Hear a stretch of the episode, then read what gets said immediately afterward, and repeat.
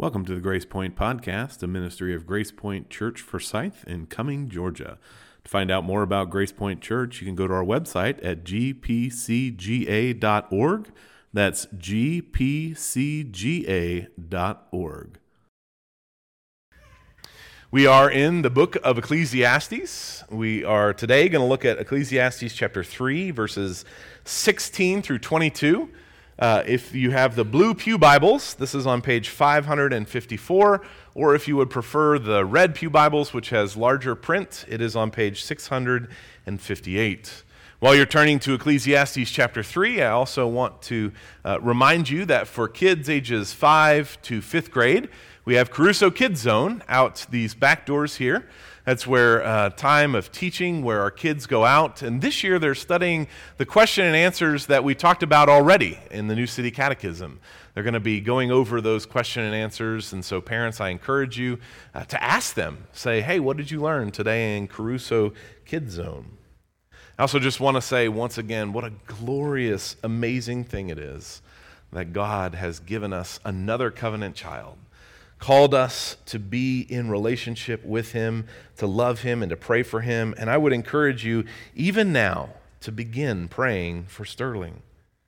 Praise God for him and for what God will do in and through him. Once you've gotten to Ecclesiastes chapter 3, please stand for the reading of God's word.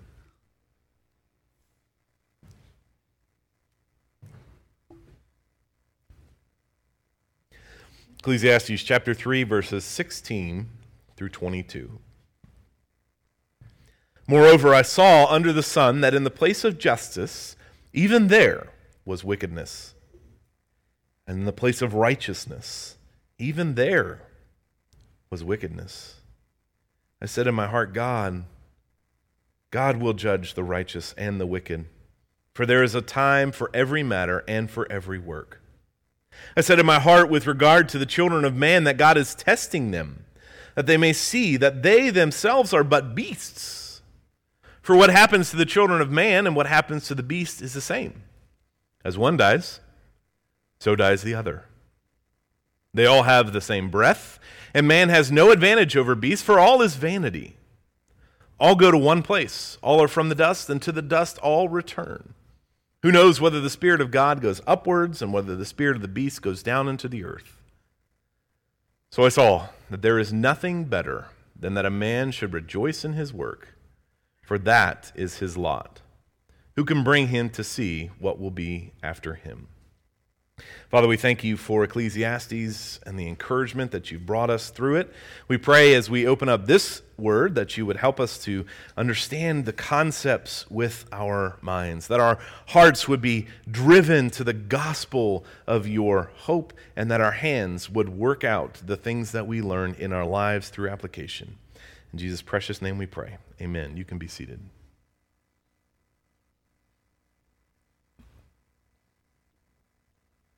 So, we are studying Ecclesiastes. Uh, and as we have said, uh, particularly last year as we went through all the different books of the Bible, uh, context is yes, I love that. Context is king. What does this mean? But by the way, we're training our counselors at camp this summer that that's important so that they start to understand already that they need to understand the context before they can understand the word. And Lord willing, they're also teaching their kids that. That's part of our discipleship process. Context is king means that anytime we're going to open up the word, we need to understand what the context of that book is. What type of literature is it? Because we read different types of literature differently. We read poetry differently than we read prose, differently than we read prophecy, differently than we read apocryphal literature. And so Ecclesiastes is wisdom literature, but as we said with our first sermon, there are a lot of different ways that God uses the wisdom literature in Ecclesiastes. We have poems, we have comparisons, we have all kinds of different linguistic methods. So it's going to be important that we pay attention to what's going on, particularly where we read. Ecclesiastes was written either by Solomon or a Solomon like character. Um, I prefer to think of it as Solomon. A lot of the text lines up well, but I could be wrong, and that's okay. But it is a Solomon like character, a king who has seen lots of things.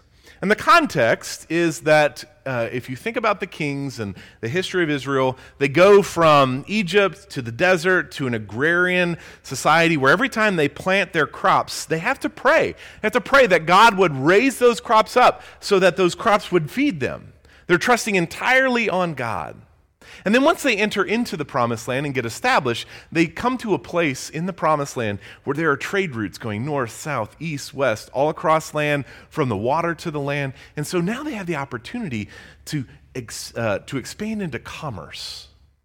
Where it's not dependent now on whether or not the crops come up, but they can work harder and build businesses and things like that.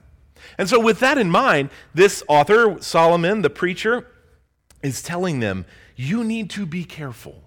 Be careful about the world. Be careful about wealth and its draw in your lives. Be careful about trusting in the things under the sun. And we'll see throughout this book that phrase under the sun over and over and over again. And that just means without God. Under the sun means the things of this world without God. And the other key phrase that we see is vanity. We saw in today's text, and we saw it all throughout the first two chapters already. And the word vanity is the Hebrew word havel, which is often translated as breath or smoke or wind. And it carries forth this idea when you read vanity, you need to be thinking, okay, what is it like to try and capture the wind? Oh, I feel coming from the vent some wind. Let me see if I can capture that and save it for later. You can't do it. It always slips through your fingers. And even if somehow you were able to capture wind, as soon as you try to show it to somebody, it's gone. That's the context, that's the idea that vanity is trying to carry forth. And so in chapter 1, verse 2, we see the theme of this entire book vanity of vanities, all is vanity. And remember, in the Old Testament, anytime we see something of something, that's the highest order. So the Holy of Holies is the holiest place there is, period, because that's where God is. So vanity of vanity means this is the worst, most vain, most vanity laden thing. And it says, all is that. So as we read through, we need to remember those two things. Vanity means chasing after the wind, and under the sun means all things done without God. Now, in chapter 1, uh, verses 1 through 11, we saw a poem that opened this up, gives us our theme, helps us to understand what vanity is. And then in chapter 1, verse 12, all the way through the end of chapter 2, Solomon, the preacher, the author, tries out all the things under the sun, seeking for that contentment, that peace, that joy that we find in God. He tries out knowledge. Can I gain enough wisdom to secure me all of that contentment? No. It's vanity. He tries out pleasure, and he tries out all the pleasures the world has to offer. No, it's vanity. He tries wise living. No, it's vanity. And he tries toil, our work. No, it's vanity. If we trust in any of these things without God, any of these things under the sun, it's vanity. Then we saw in chapter 3, verses 1 through 8, this amazing poem that's probably the most known text from Ecclesiastes, especially if you listen to the Byrds in the 1970s. Uh, this poem about time. The Byrds was a band, for those of you who were born after the 1970s. They have a song about, you know, for every season, turn, turn, all that good stuff. So in chapter 3, verses 1 through 8, we get this poem about time. And God's not mentioned once. We talked about this last week. And it leaves us with this sense of unrest. Even though the last word is peace, this shalom, we're left uneasy because it gives us the sense that we don't have control of anything. And then in 9 through 15, we saw that God is sovereign and God has control of everything. It explained the poem, it explained to us what was going on. So now, as this is where we're at, the author is continuing to show us the, the vanity of things without God, the vanity of things under the sun. More observations, not just about pursuing pleasure or pursuing the things under the sun, but also about life in general without God. And so that's where we're at. And that's what we're going to look at today as we open up chapter 3, verses 16 through 22. But before we do that, how many of you, and you can raise your hand, it's okay to participate, have ever heard that's not fair? Mm, for those of you who didn't raise your hand, I'm assuming you forgot deodorant because I guarantee you all of us have heard that.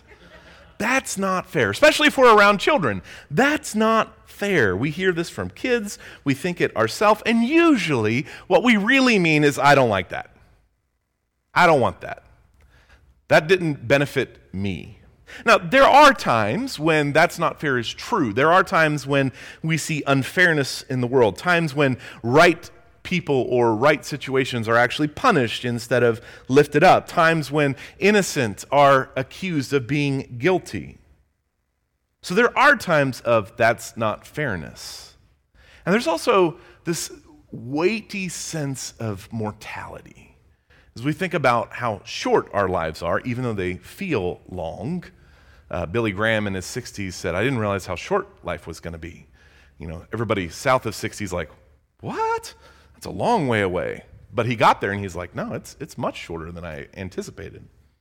So, as we have both injustice and mortality weighing over us, what does God tell us about these situations? How will we see justice? How will we be content despite the fact that one day we will pass away? Those are the two questions that Solomon is going to answer today. So we're going to look at justice, we're going to look at mortality, and we're going to look at today. Justice, mortality, and today. So let's start by looking at justice. In verses 16 and 17, Solomon, the preacher, the author, uh, is talking about justice. And he begins by saying, I saw that under the sun, in the place of justice, even there, there was wickedness. And what is the place of justice? When we think about justice, we think about the civil courts. So, even in the civil courts, the places where things are supposed to be fair, where all evidence is supposed to be examined and the right decision is supposed to be made, he finds wickedness. Wickedness in the courtroom, injustice, we, we expect justice to be there. In fact, the statue that we often see over uh, halls that uh, are you know, places where judges preside is this blind statue with the scales of justice. That's what we expect. We expect that there's no favoritism shown, we expect that justice is done. But here Solomon is saying, no, even in the courtroom, even in the civil courts, even in the places of justice, there is wickedness. When we read about this in the newspapers or see it on TV or see it in movies or television shows, what do we do? We cringe when we see this injustice. It doesn't feel right, it doesn't set well with us. But it gets worse because that injustice is not just in the courts, but it's also in the places of righteousness in the place of righteousness, even there, there was wickedness. Where in Israel's history would the place of righteousness be? Many commentators believe that's the temple. So if the courts aren't fair and they're supposed to be, we would absolutely expect that the priests and the temple were fair. The last place we would expect wickedness, besides the courts, would be the temple. The last place Israel should experience wickedness is God's house. And yet, it happens. So, Isaiah recognizes this in Isaiah 5, verses 22 and 23, speaking of the courts and of the temple. Woe to those who are heroes at drinking wine and valiant men in mixing strong drink, who acquit the guilty for a bribe and deprive the innocent of his right.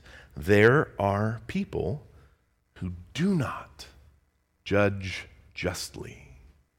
And there are people who, despite the fact that the temple should be a holy place, bring wickedness in. This is not good.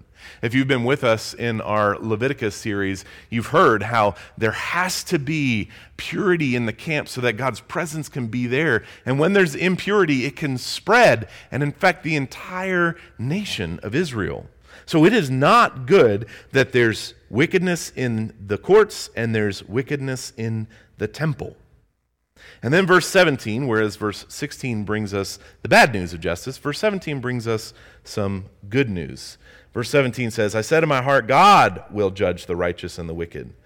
But there's a time for every matter and for every work. So we've heard the bad news that the highest court and the holiest place uh, have wickedness in them. So the question that the author is naturally leading us to is Does that mean things are hopeless? And he very quickly in verse 17 says, No, things are not hopeless. He says that under the sun, without God, things will be wicked. But with God in heaven, we see there is righteousness. We see that God will judge correctly. Craig O'Donnell, in his commentary, says Here Solomon stands on the character and promises of God. In effect, he stands alongside God incarnate. We know that Jesus' trial before unrighteous religious leaders and unjust Roman court of law. We also know that, in the words of 1 Peter 2 22 and 23, he committed no sin, neither was deceit found in his mouth. When he was reviled, he did not revile in turn. When he suffered, he did not threaten, but continued entrusting himself to him who judges justly. So Solomon says that there's going to be wickedness in the courts, there's going to be wickedness in the temple. Fast forward to the New Testament, Jesus experiences both these on the same night. He experiences the, the wicked religious leaders condemning him, then taking him to the wicked public leaders. And while he gets no justice in either one of those cases, what does he trust? As 1 Peter tells us, he trusts in the one who judges justly. There is good news that God will judge justly. Christ suffered under wicked court, wicked religious leaders, but God will judge all. We may not see that justice in our lifetime, which makes it hard. I have a very strong sense of justice, a very strong sense of that's not fairness. And so when I see that, it really bothers me. It bothers me when a company promises one thing and doesn't deliver, or when I buy something and don't get what I'm supposed to. And I may never see the justice for those things done wrong, whether they're simple and light, like the examples I just gave, or even more, whether they're death penalty injustices. In our lifetime, we may not see all justice done. However, we know like Jesus, that God will judge justly. And so we need to trust, like Jesus, that God has our back. Chris, will you put that picture up? Last week we talked about uh, the loom and how in a loom on the top you have this picture being made, and underneath it you've got these threads hanging down and all these knots. And on this side of heaven, we live underneath the loom. We see injustice. We see things done wrong. We see what doesn't seem to be right. And it looks like a mess. And we have no concept of what's going on. In fact, it makes it easy for us to say, this isn't good. If you're looking up from the bottom, you're like, ah, this is not what I want. This is not what it should be.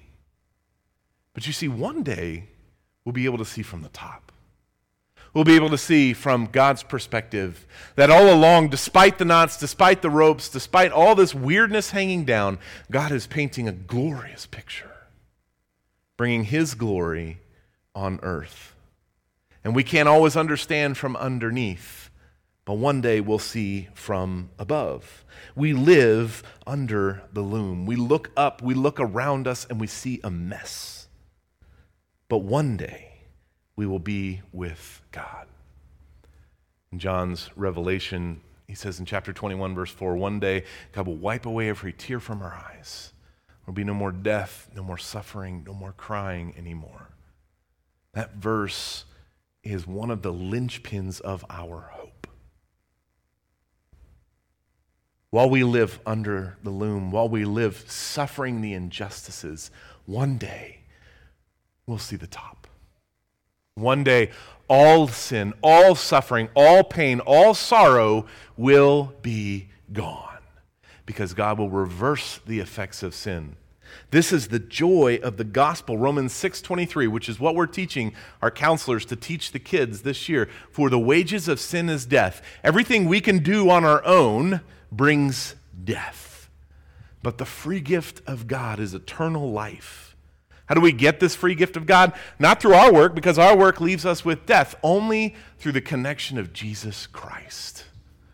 For the wages of sin is death, but the free gift of God is eternal life in Christ Jesus our Lord. When we trust Christ Jesus our Lord, even though we live under the loom, even though we see all this nastiness, even though justice isn't done, we know that one day He will wipe away every tear will see the full picture of God's glory, and justice will happen. This is Solomon's encouragement here in verses 16 and 17. So now that we've looked at justice, let's look at mortality, because in verses 18 through 22, Solomon addresses our mortality. So we've looked at justice. We've seen that we live underneath the loom. We've seen that we might not experience full justice now, but one day we will have it. Now Solomon turns to our mortality and how our mortality should motivate us. In verse 18, we read, I said in my heart with regard to the children of man that God is testing them, that they may see themselves like beasts. So God is testing us, and He's testing us to show us that we're just like the animals. If we live under the sun, we're just like the animals. How are we just like the animals? He answers that question in verses 19 through 21. Now, before we dive in 19 through 21, I want to just make a quick clarification. Solomon is not denying the fact that we are made in the image of God. Okay? Solomon is not denying Scripture. Instead, what he's saying is that our mortality, that living under the sun, the result of our lives is the same. If you look at Genesis 1 27 through 30, he says, We are made in the image of God. And then in Psalm 8, uh, verses 5 through 8, he says, Yet You have made him a little lower than the heavenly beings, this is mankind, and crowned him, mankind, with glory and honor. You, God, have given him, mankind, dominion over the works of your hands. You've put all things under his feet, all sheep and oxen, and also the beasts of the fields, and the birds of the heavens, and the fish of the sea, whatever passes along the paths of the seas. God has made us just under heavenly beings. And you know what's beautiful? Is that actually we see in Peter that the angels long to be like us because we get to see the glory of the gospel come to fruition. And so, just clarify before we dive in God is not saying that we are not made in his image. What God is saying is that under the sun, with this life, we die just like the animals. His point is that the most beautiful, successful woman ever and the ugliest, dirty hyena will both die and return to dust. One has just lived their life the way they're supposed to, one has lived their life to advance, but they both die and return to dust. Whatever we earn, we can't take with us. You don't see, as you often will hear the joke told, a U haul with all your stuff following a hearse. You don't get to take it with you. Genesis 3:19 says, "By the sweat of your face you shall eat bread, till you return to the ground." For out of it you were taken, for you are dust, and to dust you shall return. We will die. Genesis 3 comes after Adam and Eve sin. Why did Adam and Eve sin? Adam and Eve sinned because they wanted to be like God. Did they succeed? No. They failed miserably in trying to be like God because they didn't listen to God, they listened to Satan. Psalm 49:12 says, "Man in his pomp will not remain. He is like the beasts that will perish." So all throughout scripture, we get this theme repeating over and over and over again that despite whatever we do here on earth, we will die one day. And that mortality should shake us. We are not immortal in terms of living under the sun. We are immortal spiritually. Verse 21 uh, says, all go or who knows whether the spirit of man goes upward and the spirit of the beast goes down into the earth?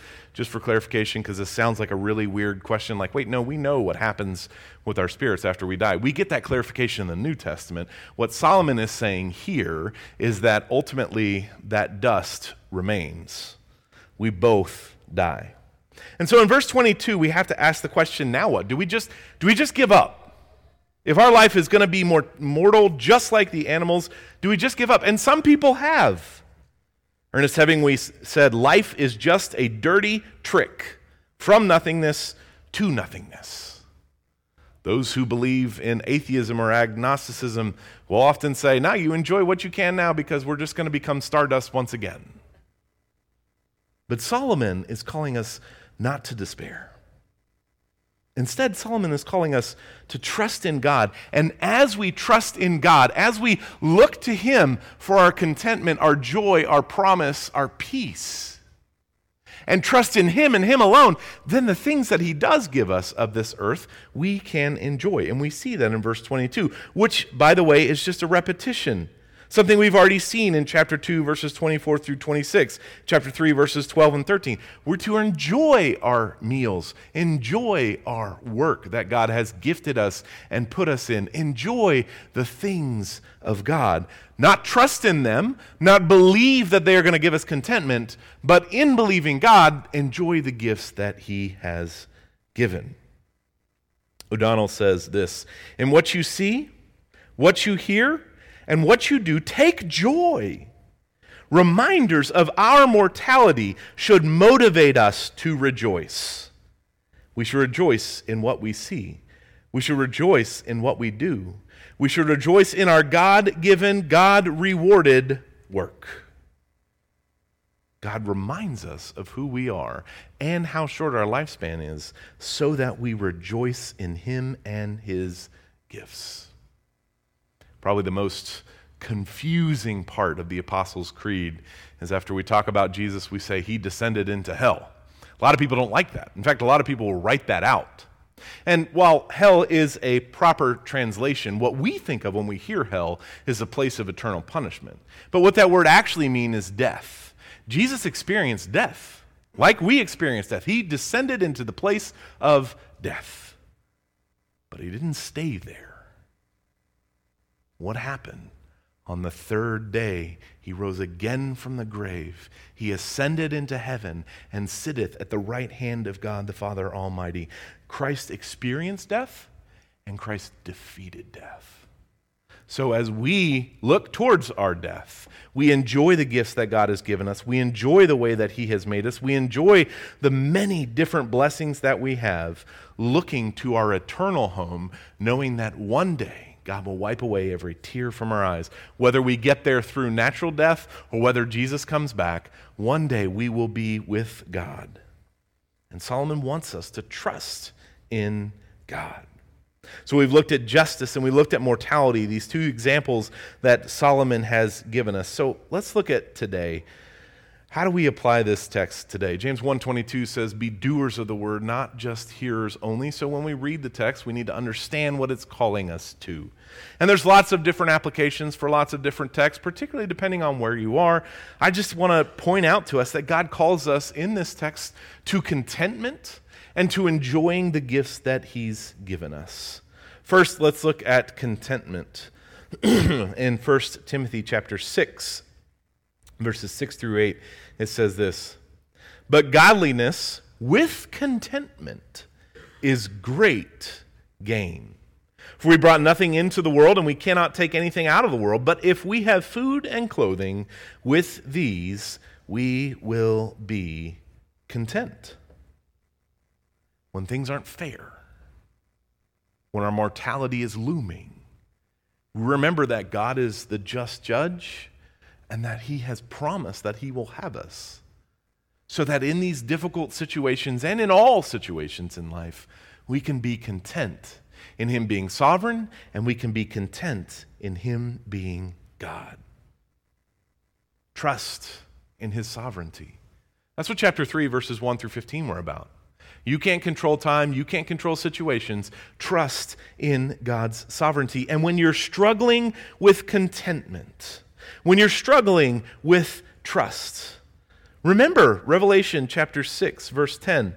They cried out in a loud voice, O sovereign Lord, holy and true, how long before you will judge and avenge our blood on those who dwell on the earth? It is okay, it is permitted for us to cry out in sorrow. When we are struggling, when it's, we have difficulties with our contentment, we can cry out to God, Oh God, how long? Knowing that He's sovereign, knowing that He's in control, we can cry out saying, God, we're underneath the loom. How long until you bring us home? How long until we see justice? How long until we see you? It is okay and appropriate to cry out to God. We're talking this morning in Sunday school about how the book of Psalms is the song book of the Bible. Some of them sound very whiny. Some of them sound very rejoicing. Some of them say, God, how long? I'm suffering. Bring me home. So, this text tells us to find contentment in God and His character. And it also tells us to enjoy His gifts. And remember, we're trusting in the Lord for our contentment and enjoying His gifts, not trusting in His gifts for our contentment. But as we trust in the Lord for our source of salvation, for our joy, for our contentment, for the gospel truths, then we realize that He's the source and we can enjoy the gifts that He has given. Enjoy them appropriately. Work to the glory of God. Seek excellence to show Christ likeness. Be a light in the darkness where you live, work, study, and play. Maybe you're in a neighborhood filled with Christians. Maybe you're not anywhere near anybody else. You live five miles near the closest person. Whatever the case may be. Maybe your, your workplace is open to the gospel and is mostly Christian. Maybe your workplace is dark and very closed to the gospel. Maybe these places that you interact with are positive, maybe they're negative, but you can still be like Christ. Even in a workplace where you can't openly proclaim your faith, you can still show Christ's likeness in your attitude, your love, and your prayers. Enjoy the gifts God has given you. If you're a parent or you're around kids, you will continue to hear, That's not fair. My brother or my sister got something and I didn't. And sometimes that's true. Sometimes it's not fair, and you just tell your kids to deal with it. But sometimes that unfairness is much greater than just a simple thing. He got five Cheetos, I only got four. Sometimes there is injustice in this world. Sometimes people get hurt. So, as we see the injustice of the world, as we reflect on our own mortality, we have to remember we're under the loom. All we see are the knots and the threads, not the full picture. And while we're under the loom, we have to remind ourselves that we live in a fallen world. But even in the midst of this fallen world, God is in control, God is sovereign, and one day God will wipe away every tear from our eyes and reverse the effects of sin. One day we will be with Him forever. And all the suffering, all the injustice, all the mortality that we dealt with here will be as nothing because we will be in the presence of God. So until he comes back or until you go to be with him, you are called to contentment. Contentment in his character and his gifts. And you're called to enjoy what he has given you for the glory of God and the advancement of his gospel. Let's pray. Father, even as adults, we often think, if not say, that's not fair. We pray, Father, that the next time we say that, next time we hear that, instead of being frustrated or aggravated, we would remember that it isn't fair.